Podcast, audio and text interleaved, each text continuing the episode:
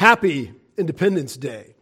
By God's gracious providence, America's Declaration of Independence and Constitution established the freest and greatest nation on the planet. America is worthy of celebration. America is worthy of flag waving. America is worthy of fireworks. America is worthy of a heartfelt declaration of God bless America.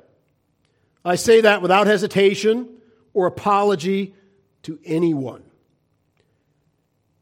COVID 19 insanity aside, there's never been a nation where you're freer to serve, worship, and preach the Lord Jesus in the home, the church, and the streets. And on this Independence Day, brothers and sisters, we are out from under the tyrannical mandates that have been over us for over a year.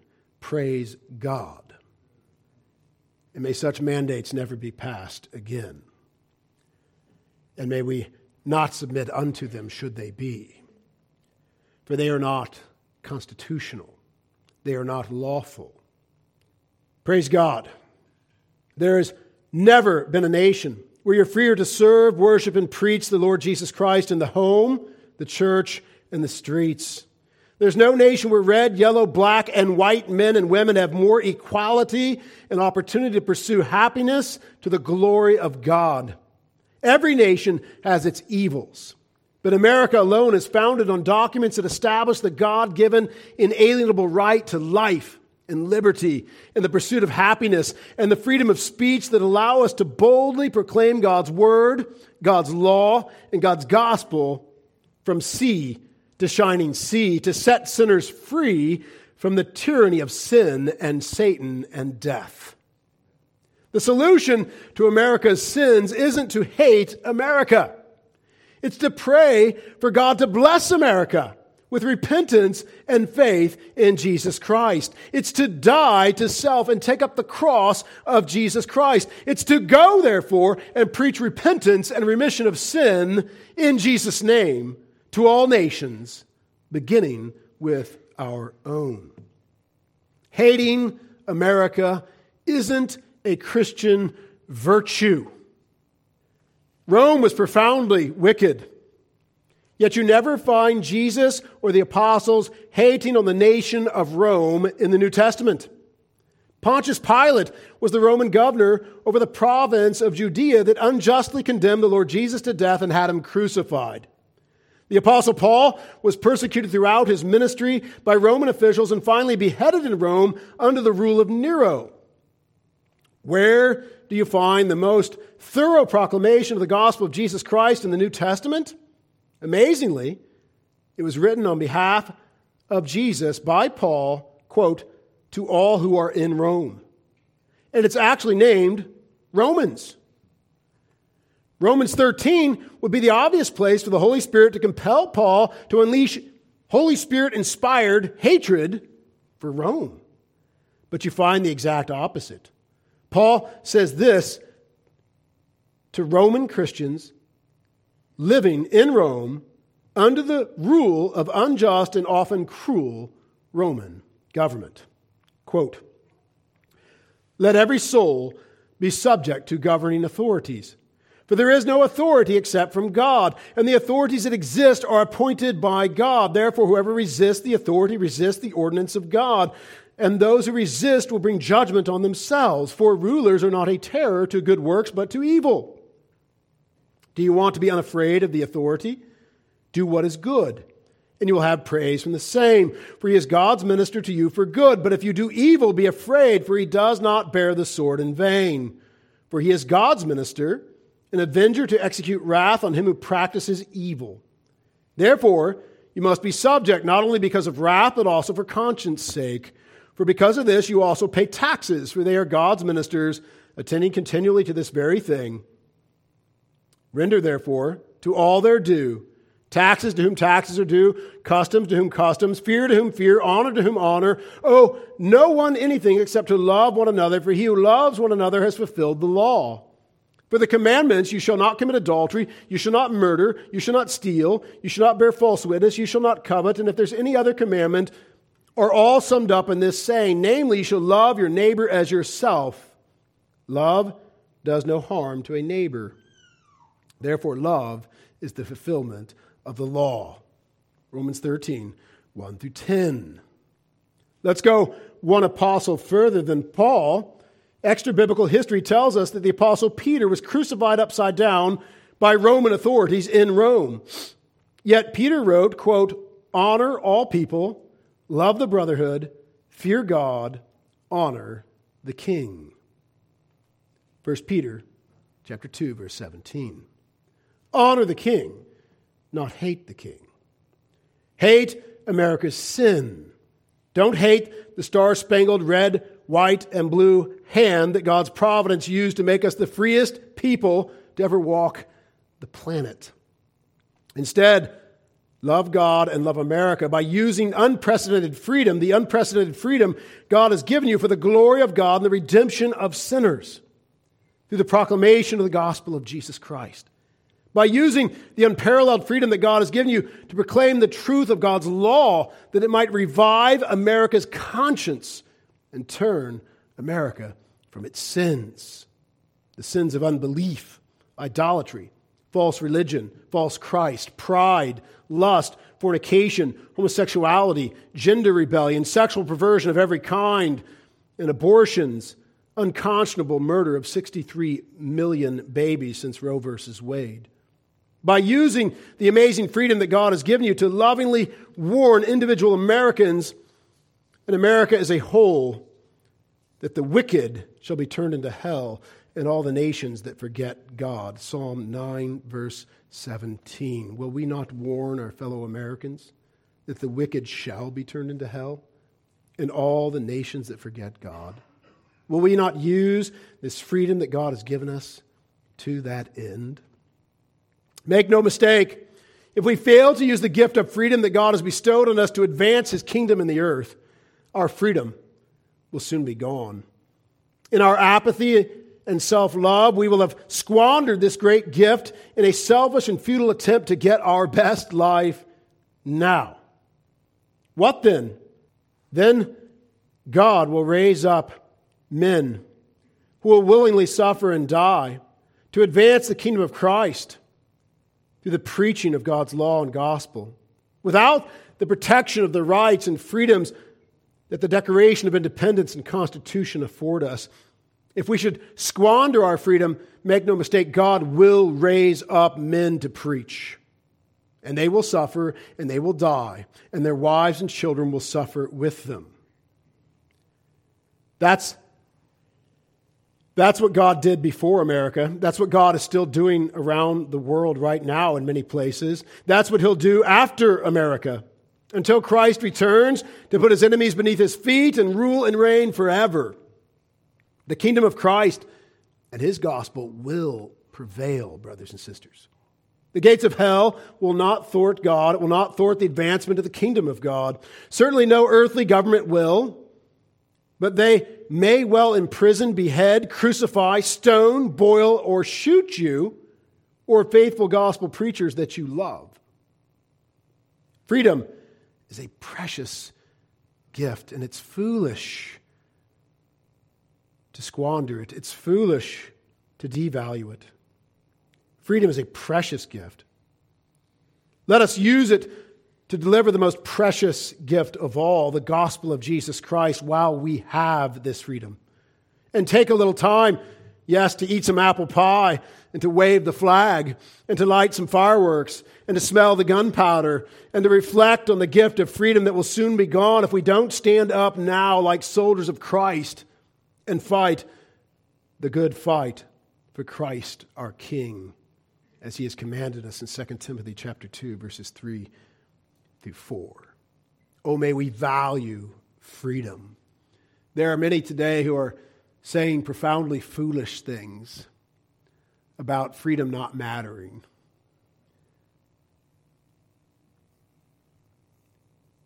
May God rebuke them and grant them repentance. And I'm not talking about non believers, I'm talking about professing Christians and actual Christians, saying that freedom doesn't matter. And should we lose our freedom? Should we lose the right to meet under the First Amendment, to congregate and to worship, then they'll just meet in homes. And should their homes be invaded and they be arrested, well, then they'll just worship in jail. And should they be put to death in jail, well, then they'll go to glory. Well, that's nice to say when it's not going on. It's not nice to say at all when your loved ones are suffering and dying. And it's not nice to say at all when men and women have suffered and died that we might enjoy this freedom to worship God, to congregate together, to raise our children up to serve and honor Christ in our homes. The freedom to go stand in the city square and preach Christ crucified, to call all men everywhere to repent, to confess Him as Lord. That is an incredible gift from God, afforded us through a constitution that God providentially has gifted us and the Bill of Rights that has come with it. Foremost, that freedom of speech, and foremost, for this very thing, that we might gather to worship the Lord and that we might go to proclaim Him. What an amazing thing this Constitution is. What an amazing thing the Bill of Rights is. What an amazing thing the First Amendment is. And what an amazing thing the Second Amendment is behind it to throw off any would be tyrants that would come in to defy the Constitution, that would come in to deny us the right to congregate, the right to worship, the right to proclaim Christ the King from sea to shining sea. This thing called America, built on the Declaration of Independence and the Constitution, is an amazing gift of God, not just to you and I but to all of humanity. There's a reason, contrary to the lies of the BLM movement, contrary to the lies of the woke movement, contrary to the lies of the communists that are always waving their red flags, rah, rah, rah, communism, down with capitalism. There's a reason the entire world is not trying to break into China. There's a reason the entire world is not trying to break into Russia. There's a reason the entire world is not trying to break into the communist nations around the world, but they're trying to break into the United States of America. Because freedom and prosperity are here. Because the biblical worldview has been realized here, and the fruits thereof, freedom and prosperity, have flowed from it. How incredibly foolish for Christians to devalue the freedom and the prosperity that has flowed from the biblical worldview being lived out as a nation and as a people. And to devalue that freedom and that wealth that has allowed us as a nation and a people to bless the world. As a rule, America has been a blessing to humanity. The greatest blessing of all, of course, is the gospel of Jesus Christ. America has sent more Bibles, printed more Bibles, and sent more Bibles, printed more tracts, and sent more tracts, raised up missionaries, sent them than any nation of the world. America's sent more medicine and more aid to suffering people around the world. America's sent military aid to stop evil men from doing evil deeds again and again throughout history. This is the result of the biblical worldview applied to a continent, to a nation, to the United States of America to devalue that, to despise our flag, to despise our Constitution, to despise our nation is not Christian. It's folly. It's foolish. It's unthankful. It's unholy. And may God grant those woke Christians repentance. For they're not manifesting biblical convictions or emotions born out of the Word of God and the Spirit of God within them. No, they're manifesting liberalism. This whole woke thing in the church, this America hating thing in the church, is an invasion of liberalism in the church. It's an invasion of Marxism in the church. It's an invasion of communism in Christ's church. And communism, fundamentally, is atheistic, God hating, antichrist. It has no place in Christ's church. It must be put out. Pastor John MacArthur said, I think many people alter the gospel not to make it easier for people to believe, but they alter the gospel to take the heat off themselves for presenting it. We no longer want to go, therefore, and make disciples. We no longer want to turn the world upside down. And we don't just hold the gospel back in our daily lives. We don't just hold the gospel back from our friends and family members who desperately need it. We don't just hold the gospel back from the city center where it ought to be preached. We don't just hold it back from the rooftop where Christ said to proclaim it boldly. We hold it back even in the pulpits. Even among so called Christians who gather on the Lord's Day, we're holding the purity of the gospel back.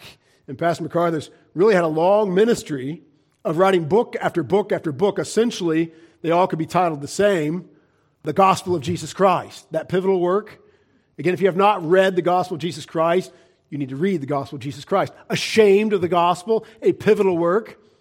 If you haven't read it, you need to read it the gospel according to the apostles, the gospel according to Paul, the gospel according to God, I think, which was the gospel in Isaiah 53. All pivotal works. The apostle Paul, the apostles, Isaiah, Jesus Christ, all proclaiming the one true gospel. And Pastor MacArthur's had a lifelong ministry of protecting and proclaiming that gospel in the church. In the church. And so we're not only failing to take the gospel to the world, we're failing to take the gospel to the church because the gospel is so offensive it'll offend even the church, which means what? The church isn't the church. Self love shuts our mouths entirely or compels us to carefully nuance or truncate or alter God's word, God's law, God's gospel in an attempt to avoid offending men and women who hate our God, our apathetic silence and suppression of God's truth purchase us peace with those who are warring against our God. It's sedition toward God and hatred toward perishing sinners. We have held the Word of God and the gospel of Jesus Christ back from the world around us motivated by self love. Not love of God, not love of neighbor. Love of God, love of neighbor compels us to proclaim the word of God and the gospel of Jesus Christ to our perishing neighbors. Love of God, love of neighbor compels pastors to faithfully preach the word, whether in season or out of season, convince, rebuke, exhort with all long suffering and teaching. Above all, to defend, define, and declare the gospel in the pulpit.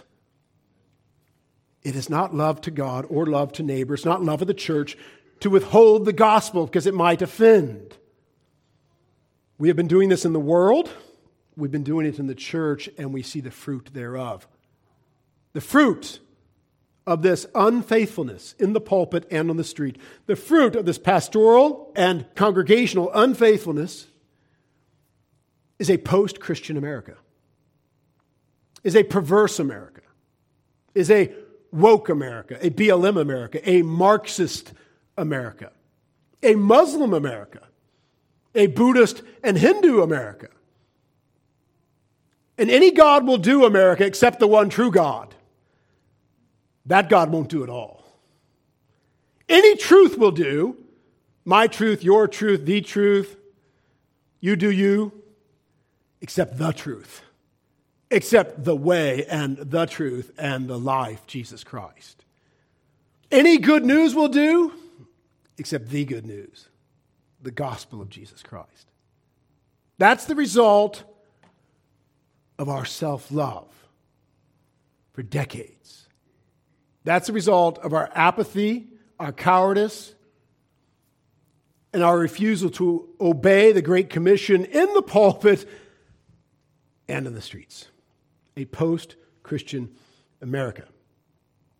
And we tend not to complain about the pulpit or the congregation failing to obey Christ and make Christ's name great in the earth, failing to submit unto the Lord and go, therefore, and make disciples, failing to die to self and take up the cross. We tend to complain about those wretched sinners out there doing wretched, sinful things. Judgment begins with the house of the Lord, it begins with us. Let us not complain about the wretched sinners let us plead with God that He would save the wretched sinners through the means He has provided. God has provided a means to save the wretched sinners, the gospel of Jesus Christ. And your feet shod with that gospel, so that everywhere you go, that gospel is being carried forth. Generations before us believed that the world should be turned upside down believed that every man, woman, and child should hear the gospel of Jesus Christ, should be called to repentance and faith in Christ. And now we've made peace peace where there is no peace. Some do it on an intellectual basis, claiming to be wiser than God. That won't work. That'll just turn people off. Going and proclaiming God's law that is perfect, converting the soul, will just turn people off. I know God says that His law is perfect and converts souls, but no, no, it won't. I know that God says that the gospel is the power of God unto salvation through faith which is in Christ Jesus, but it isn't. I know that God says that the scripture is able to make men wise for salvation through faith which is in Christ Jesus, but they don't. That is whether most Christians realize it or not. That is where they live and what they actually believe based upon what they actually do and don't do. If we believe the law of the Lord is perfect, converting the soul, if we believe the law of the Lord is a tutor to bring men to Christ to be justified by faith, we'll proclaim the law of the Lord. We'll proclaim God's holy standard. We'll hold it up as a mirror that men and women would see themselves in it and cry out, I am undone. What must I do to be saved? If we believe that the gospel is the power of God to salvation, we'll proclaim it. Knowing 1 Corinthians 1 that to those whom the Lord is calling, they will see it as the wisdom of God. But to those he's not calling, yes, they'll only and always see it as foolishness. But to us who are being saved, we see the cross, we see the resurrection, we see Christ in all his magnificence as the very wisdom of God. And so, let us proclaim this glorious gospel. Christianity and the Bible will soon be outlawed in post Christian America and the Western world if Christians continue this perverse pattern of self loving cowardice. God Himself will be outlawed by the very lawless, leftist, God hating proponents of preborn baby genocide, sodomite perversion, Marxist slavery, and BLM race baiting that we're afraid of offending. We've got to Stop crying peace, peace when there is no peace. There's a war on. There's a war on. And the enemy is winning because Christ's church is cowering. I've used the illustration before. Let me use it again. Christ's church, for the most part, is like Israel under King Saul with Goliath and the Philistines across the valley. There's Israel, King Saul, cowering. Oh me, oh my, what are we going to do? There are giants in the land. And then a boy named David, who had faith in God, who believed God, showed up on the scene and was appalled. Appalled that his brothers, appalled that the entire army of God stood there while this Goliath and the army with him, this giant and his Philistine, uncircumcised Philistine army, defied and blasphemed the one true God. And he could not abide it. And he said, I will go. I will go. And the God who gave me victory over the bear and victory over the lion will give me victory over this giant. Oh, dear saints, we must be like David. We must believe God that with one little sling and a stone, right? With the gospel of Jesus Christ, with the word of God, these things that not just the world disdains, the church disdains the power of God's word. The church has more faith in Goliath and uncircumcised Philistine armies than they do in the God of the Bible and in the Bible itself, bringing them to their knees. Oh, that God would give us the faith of David, that we would go, therefore. That commandment to go, therefore, was not written to a people living in a republic, living under a constitution that affords them free speech the right to keep and bear arms. No, no. They lived in a violent world, a world where people lived and died based upon what God they believed in and how they worshiped Him on a regular basis. And yet Jesus said, Go therefore and make disciples. And they did. They filled their cities with the doctrine of Christ. They turned the world upside down with the gospel of Jesus Christ. And they suffered and they died for it. But the kingdom of Christ was advanced, and essentially the whole known world was Christianized. A world opposed to God, a world opposed to God's Christ and God's gospel was brought to its knees. God's amazing grace was brought to humanity. And because of their faithfulness, here we are on the other side of the world worshiping God through Jesus Christ, the one mediator between God and men, the man Christ Jesus. But if we continue the way we are, it will not be another generation before men and women are coming from China, coming from Russia, coming from Indonesia, coming from Somalia, of all godless places, to evangelize America. Oh, dear saints, we must do our job right here. We must labor right here where God has placed us.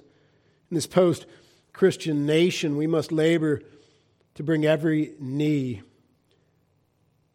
before Christ bent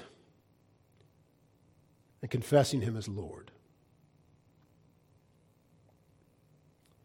Again, to quote John MacArthur, he says, Many in the church today seem to believe you must have an angle to present the gospel to a hostile world. You must be indirect and winsome and simplistic and careful not to turn anyone off. And if, God forbid, someone should be offended or reject the message, it means you have failed. Is that a biblical perspective? No, it's not. And again, I warn you that what he says He's saying primarily in the context of a criticism of pulpit ministry, which to me is astounding. It's astounding that pastors would be ashamed of the gospel in the pulpit, but they are. They are. It's a crime against God and humanity that pastors would be so self loving, such hirelings, that they would hold back the full counsel of God's word, hold back even the gospel of Jesus Christ from those who show up on the Lord's day because it might offend them. That they would not be willing to differentiate the heresies of Roman Catholicism from the gospel of Jesus Christ, the heresy of Mormonism from the gospel of Jesus Christ, the false Christ of the Jehovah's Witness cult from the true Christ, who is not the Archangel Michael, but the Lord of glory, God eternally, the Son who became flesh and was crucified and resurrected again the third day we wouldn't want to offend anyone who cannot articulate clearly that Islam is of the devil. It's a satanic religion. That the Quran is not holy, it's a satanic and violent, bloody book. We cannot speak clearly because we're so desperately afraid of offending because we love ourselves so much. And it starts in the pulpit. It's an atrocity. And then, of course, it continues on in the pew and in the average Christian life. How can we expect the church to fill their city with the doctrine of Christ, to turn the world upside down with the gospel of Jesus Christ, when the pastors won't even fill the church with the doctrine of Christ? And turn the church upside down, if need be, with the gospel of Jesus Christ. It's a crime that must cease or the biblical worldview that has prevailed in our land and produced this thing we call freedom, produced this amazing prosperity that will all come to an end. And I'm not saying preach the gospel that you might be free and that you might be prosperous. I'm saying preach the gospel for the glory of God, and the redemption of sinners. And through that, freedom will continue and prosperity will continue and you'll be able to preach all the more. You'll be able to serve Christ all the more. Evil prospers when Christians attempt to get their best life now and avoid the hatred of their God hating friends, family, coworkers, and neighbors. And remember, no one is neutral. They either, by the grace of God, have bent their knee to Christ and confessed Him as Lord, or they ultimately hate God. No one is neutral. Jesus said, If you're not with me, you're against me. If you do not, if you do not gather with me, you scatter abroad. Christian self love, silence, and suppression of God's truth are destroying America. Why? Are there still a billion souls perishing under the Antichrist Pope, his priests, and soul damning sacraments of Roman Catholicism over 500 years after the Protestant Reformation? Why? Christian self love, silence, and suppression of God's truth. Because men like Doug Wilson, who are famous Protestant Reformed preachers, call Roman Catholics their brothers and sisters in Christ, which is a profound lie and hatred of Roman Catholics who desperately need to be called to repent of their Roman Catholic heresy and to believe the gospel of Jesus Christ unto salvation. Why is the ugly, misogynist, murderous, bloody religion of Islam advancing rapidly in the earth? Christian self love, silence, and suppression of God's truth. Why are 125,000 preborn babies violently slaughtered every day in the most horrific genocide the world has ever known? Christian self love, silence, and suppression of God's truth. Think how prolific abortion is in our culture. Think about how often women's rights are talked about, but everyone knows they're talking about the right to murder children. And yet Christians are so incredibly apathetic that they won't even speak. They won't even push back on that in polite conversation because they know it would quickly be ugly and all semblance of politeness would be gone. Because we are so committed to murdering our own children, because we're so committed to our sexual freedom, because we're so committed to disobeying God and defying Him at every turn. And so we dare not push back. No, we must. We must, out of love of God and love of neighbor. Why is every kind of sexual perversion and deviancy growing. A man was just declared, I believe yesterday, certainly, if not yesterday, this week, declared to be Miss Nevada in the United States of America. Think about that. A man was declared to be Miss Nevada. A decade ago, the men would be appalled. Think about who goes to these things. And I don't want you to go to these things. I don't want you to look it up online or anything. The people interested in these things used to be men who were interested in women. And they understood that a man is not a woman. And they would be appalled by the idea of a man acting like a woman, much less dressing as a woman, much less having surgeries and taking hormones to so called become a woman. That would be sickening to them. They would despise that. But now, our culture has so quickly submitted itself to this universal defiance of God and denial of gender as God created it, and a celebration of perversion that no one, no one in the public realm, no one with any influence is willing to say, well, that's disgusting. That's appalling. That's a shame on Nevada. My goodness, no one should support that. And guess what? Guess what that is, ladies? It's again a wonderful example of a man taking a woman's place. Not that I want any woman to run for Miss Nevada. Men are replacing women. Misogyny on a whole new level. They're taking your spots on the podium, they're taking your spots on the track and field, they're taking your spots in the shower and in the bathroom stall, and they're taking the spot of Miss Nevada. That's the world we live in and how quickly we have capitulated to where there's this broad acceptance, broad acceptance. We do not get there except through Christian apathy and silence, born out of self love. We don't get there as a culture. There are still millions upon millions of professing Christians, and they're in church today, even, and they've got the same Bible sitting in their lap as you do. But they're silent on these things, except maybe to complain today on the Lord's day. Did you hear a man but they won't speak in the grocery, and they won't speak at the coffee shop, and they won't speak in the workplace, and they won't speak the actual law of God, not just to complain, but the law of God and the gospel of Jesus Christ that would change it. It would rescue other men from embracing that perversion, other women from embracing perversion, and bring them to repentance and faith in Christ.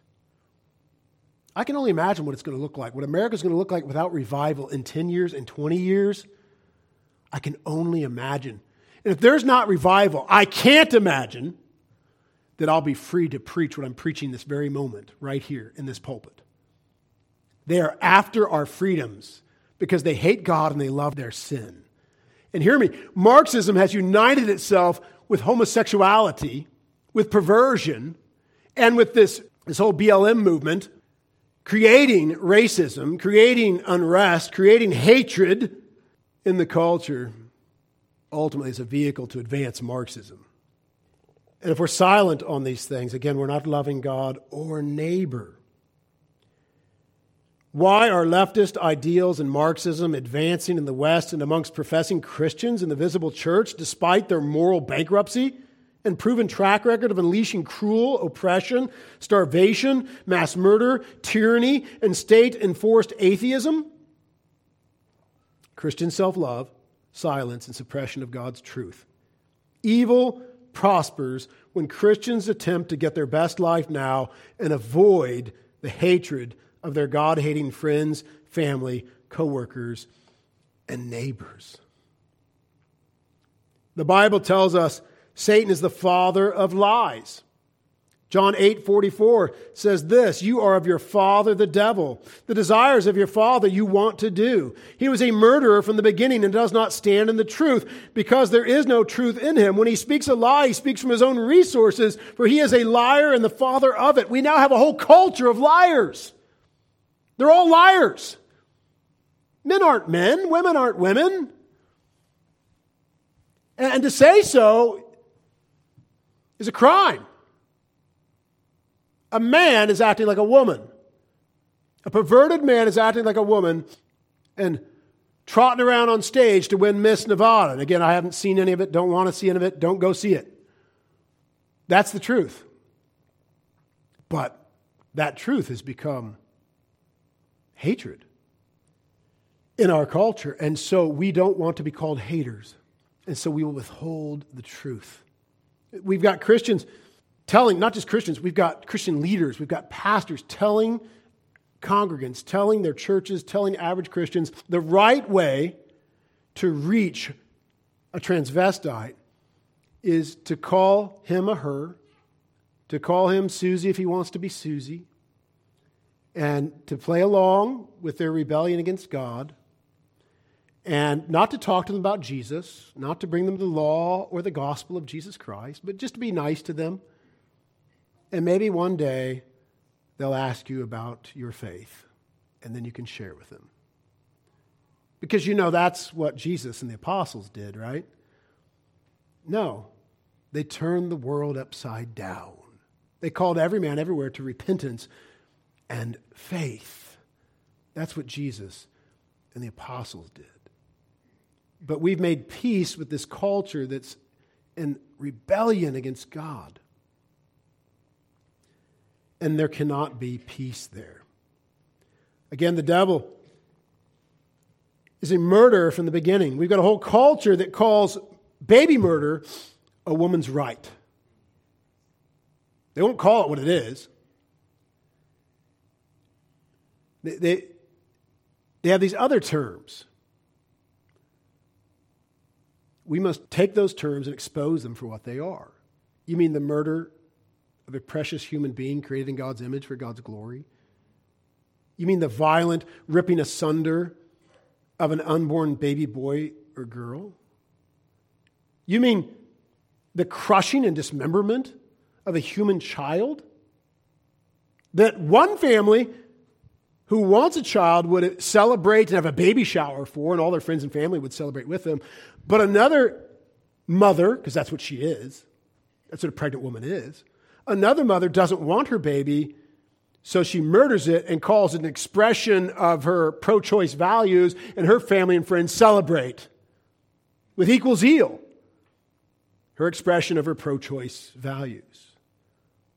That's a culture of lies and murder. That's a satanic culture. And the Lord Jesus says, You are of your father, the devil, the desires of your father you want to do. He was a murderer from the beginning and does not stand in the truth because there is no truth in him. When he speaks a lie, he speaks from his own resources, for he is a liar and the father of it. We need no supporting evidence to know that this statement is true. Nevertheless, Marxism's successful infiltration into Christianity is irrefutable evidence of the power and danger of satanic deception.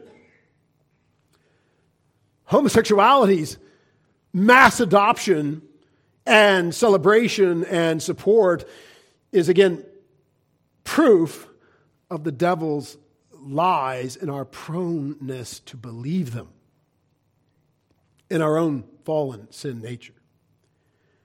Biblical Christians oppose Satan's woke social justice, BLM, Marxist revolution. Ignorant Christians, I don't say that as an insult, I say it as a reality, ignorant Christians and false converts militantly preach and promote Satan's woke social justice, BLM, Marxist revolution. It's this new Christian thing. And it's utterly invaded the Southern Baptist denomination and so many others, as well as individual churches. Black Lives Matter isn't about saving black lives. An article from 2014 titled Black Sheriff Says If Black Lives Matter, They Protest at Abortion Clinics exposes BLM's gross hypocrisy. CNN's Poppy Harlow interviewed Milwaukee Sheriff David Clarke about the recent protests that some in the black community have sparked after the police related deaths of Michael Brown and Eric Garner. Harlow asked the sheriff, who has been on several news shows on Fox and others, about a tweet he sent out implying if Black Lives Mattered, the protesters would be outside abortion clinics because of the high number of black babies killed by abortion. The tweet sent by Sheriff Clarke, a black man himself, was sent to Mitch Smith, journalist in the Chicago Bureau of the New York Times. That's heart, by the way. That's a good example. That's heart. He's a sheriff, he's a public official. And he had the heart to do this publicly. And then when they called him on the carpet and said, Hey, we want to interview you, he gladly stepped up and spoke more truth. The tweet said this If only these faux protesters were asked by media about all the black on black killing or black babies aborted in the U.S. every year. You're concerned about black lives? Well, he's a sheriff. He, he knows that black men are killing black men, and black men are killing black children, and black men are killing black women. That's a tragedy. And that's not a racist statement. That is a factual reality in the United States of America in our inner cities. That's not racist. It's unloving to suppress the truth. You know what the black community needs to hear in America? Stop killing yourselves. Stop killing your children. Stop devaluing marriage. Stop devaluing women.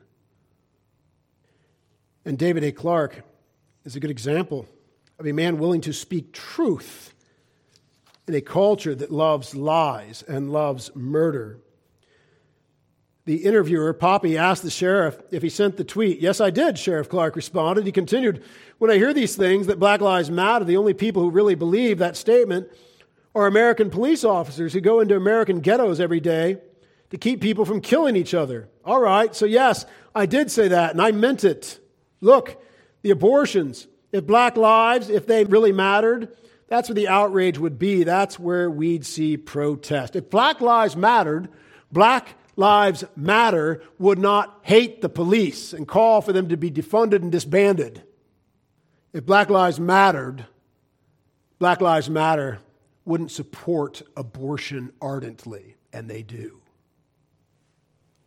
Let's talk briefly about the daily mass murder and ongoing genocide of black babies. Today, with more than 28% of all black pregnancies ending in abortion, it's a human crisis. Abortion is the number one killer of black lives in the United States. According to the Centers for Disease Control and Prevention, abortion kills more black people than HIV, homicide, diabetes, accident, cancer, and heart disease combined. In 2014, African American women comprised 13.3% of the U.S. population, but black women had 36% of all abortions. So, this truth needs to be spoken to dispel the lie of BLM. BLM is a lie. And just so you know, I've made it a mission as I'm out on the streets preaching the law and gospel. This is part of preaching the law and gospel in our culture. I've made it a mission to expose the lie of BLM. And no one has engaged me. No one. You know why? Because they can't. The facts don't care about the feelings of the BLMers. The facts are unbudging. And the BLM movement is nothing but feeling and Marxist propaganda. And so those caught up in it, all the t shirt adorned young men and young women caught up in it, they have no ability to articulate a defense of that which they're adorning themselves with, of that which they're marching for, of that which they're burning down cities for. They can't justify it, they can't defend it, they can't articulate an intelligent defense that would justify their passion and their actions. Black Lives Matter is a Marxist tool. It isn't about black lives, it's about advancing Marxism. That isn't a conspiracy theory. I left my tinfoil hat at home. Black Lives Matter is about Marxism not saving black lives. One recent article from a Christian organization accurately notes what is now common knowledge. Quote, Black Lives Matter co founder Patrisse Cullors, who is the owner of several new homes, not very Marxist of her, said this We are trained Marxist. The founder of BLM said, We are trained Marxist. During an interview with Real News Network, Marxism is important for Christians to understand because it is an ideology that pushes atheism and persecutes Christians. The Chinese believers understand this better than most because they are still suffering under the banner of Marxism. Karl Marx said, quote, Religion is the opium of the people, and taught that his fight for oppressed people and religion were incompatible. So his fight for oppressed people and religion, specifically Christianity, are incompatible. History has shown that more Christians have died from communist Marxism than any other single ideology in the history of man. Marxism has been tried on nearly every continent, in different nations, by different cultures, but there has never been a nation on earth that has adopted Marxist teaching and has not systematically killed Christians. Not one ever. That's a sober thought.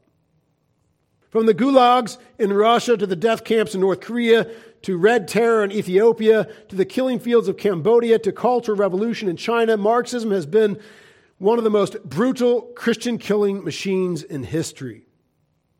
Researcher Antonio Socci claims the untold story of the 20th century is the murder of 45 million Christians, mostly at the hands of Marxism, and that massacres still continue to this day. Brother Andrew is a Dutch Christian missionary known for smuggling Bibles into communist countries. In his book, God's Smuggler, he said, quote, The challenge of communism is the stupid proclamation that there is no God. BLM doesn't specifically note that they are Marxist on their website, but co founder Patrisse Cullors clarifies her organization's Marxist goals during an interview with Real News Network. Quote, We are trained Marxist. Here are some quotes taken directly from the Black Lives Matter website. We are guided by the fact that all black lives matter, regardless of actual or perceived sexual identity, gender identity, gender expression, economic status, ability, disability, religious beliefs or disbeliefs, immigration status, or location. We make space for transgender brothers and sisters to participate and lead. Is this about black lives or perversion? Hmm. We are self reflexive and do the work required to dismantle cisgender privilege and uplift black trans folk, especially black trans women, who continue to be disproportionately impacted by trans antagonistic violence. Let's define cisgender. denoting or relating to a person whose sense of personal identity and gender corresponds with their birth sex. Hear that again. That's what cisgender is. Denoting or relating to a person whose sense of personal identity and gender corresponds with their birth sex. In other words, being cisgender is being sane. It's being sane, sound of mind. It's having eyes, right? Oh, that's a that's a boy, right? When a boy is born, you don't say that's an it. That may be a girl. We don't know what that is. We don't call the boy they or z. It's a he. It's a boy. When a girl is born, she is a precious girl. We call her a girl, not a z, not a they, and certainly not a he. But in our culture, that's, that's called cisgender. And to be cisgender is bad. It's bad. Bad. Don't do it. We build a space, this is BLM website, we build a space that affirms black women and is free from sexism, misogyny, and environments in which men are centered. Now, I would challenge that based upon the premise that before their statement about black women, they placed black trans men, men pretending to be women. So their defense of men pretending to be women came before their defense of women. And again, that's what we're seeing all through our culture. When a man wants to be a woman, he gets to take your spot. Ladies, he gets to take your spot. He comes to the front of the line. Why? Oh, because of intersectionality, right? Inter- intersectionality, especially if he's a minority who wants to pretend to be a woman, or he's got mixed uh, heritage. He's got several minorities mixed up in his genetic code, and he wants to pretend to be a woman. Now, I mean, you're way back in the line, ladies. Sorry. Sorry. There's a long line of perverted men ahead of you. You'll have to wait for the shower, for the sauna, for the ladies, the women's shelter, and apparently for Miss Nevada. You'll have to wait because there's a man in a dress ahead of you. It goes on, we practice empathy. We engage comrades with the intent to learn about and connect with their context. Who? You engage who? Comrades. Comrades. Where do you hear about comrades? From Marxists. That's where. The Democratic National Committee was full of speakers talking about comrades, comrades, comrades. My goodness, why don't you just go ahead and hang the hammer and sickle up, comrade? That's what's driving the Democratic National Committee. That's what's driving the Democratic Party. Communism. A party of comrades. The BLM website continues We make our spaces family friendly and enable parents to fully participate with their children. We dismantle patriarchal practice. They are actively targeting patriarchal practice, meaning the family. That a man would provide for his family, lead his family, protect his family, uh, that he would make a, a safe place for his wife, primarily to what? Raise godly offspring, to raise children. That's under complete assault. We're dismantling that. We're going to attack the family. We're going to attack gender. We're going to promote communism. That's BLM. This is satanic. It has nothing to do with black lives. Will this improve black lives? No. No. The more uh, success BLM has in the black community or in our nation at large, the more people of all colors will suffer. We disrupt the Western prescribed nuclear family structure. They're not just targeting patriarchy. We disrupt the Western prescribed nuclear family structure. The Western prescribed nuclear family structure. They're going to disrupt it, they're going to destroy it, dismantle it. What is the Western prescribed nuclear family structure. It's the biblical family unit as God has designed it. And they've put that in their sights to destroy. That's one of their stated goals. We foster a queer affirming network. When we gather, we do so with the intention of freeing ourselves from the tight grip of heteronormative thinking. Again, like cisgender, bad heteronormative thinking, bad thinking, or rather the belief that all in the world are heterosexual unless he or they disclose otherwise. So you, you can't just assume people's gender or sexuality. So you got to be careful how you speak at all times. And, and not to oppress others by you know, talking about your own cisgender nature or uh, heteronormative um, life. Uh, you, you've got to suppress your speech. We cultivate an intergenerational communal network free of ageism. We believe that all people, regardless of age, show up with the capacity to lead and learn. Well, that's nice for an hour or two, but communism is not nice to the elderly community. The weak, the elderly, the infirm, they do not prosper in communist societies. Oh, no, not at all. Because you're not producing for the state. And that's all you are in a communist society. You are a producer, you are a worker. And if you can't go down into the mine and, and pull something out of that ground that, that's going to kill you and prosper us, then we don't value you anymore. I mean, that's a simplification, but it's fairly accurate simplification. We embody the practice of justice, liberation, and peace in our engagements with one another. It's been feeling really peaceful in America's major cities. And liberation, they're liberating your property. it's becoming their property. Um, liberation, uh, there's only been oppression. Oppression. And without the biblical worldview, there will only be oppression. Individuals will oppress individuals, men will oppress women, always without the biblical worldview. And governments, godless governments, will oppress masses. Which is why the biblical worldview is a threat to atheistic communism, as Karl Marx himself identified. Done with the BLM quotes. Marxism is a political philosophy developed by Prussian German philosopher Karl Marx that focuses on class struggle and various ways to ensure equality of outcome for all people. And Marxism shows up, it's always about equality of outcome. Everybody is going to prosper, but in reality, just so you know, communism can't exist without capitalism or without starving mass portions of their society or, or just slaughtering them all and taking their stuff. Communism doesn't work. It doesn't work. It is contrary to human nature it doesn't work. It always leads to oppression. It always leads to mass murder. It always leads to suffering. It always leads to starvation. Communism doesn't work.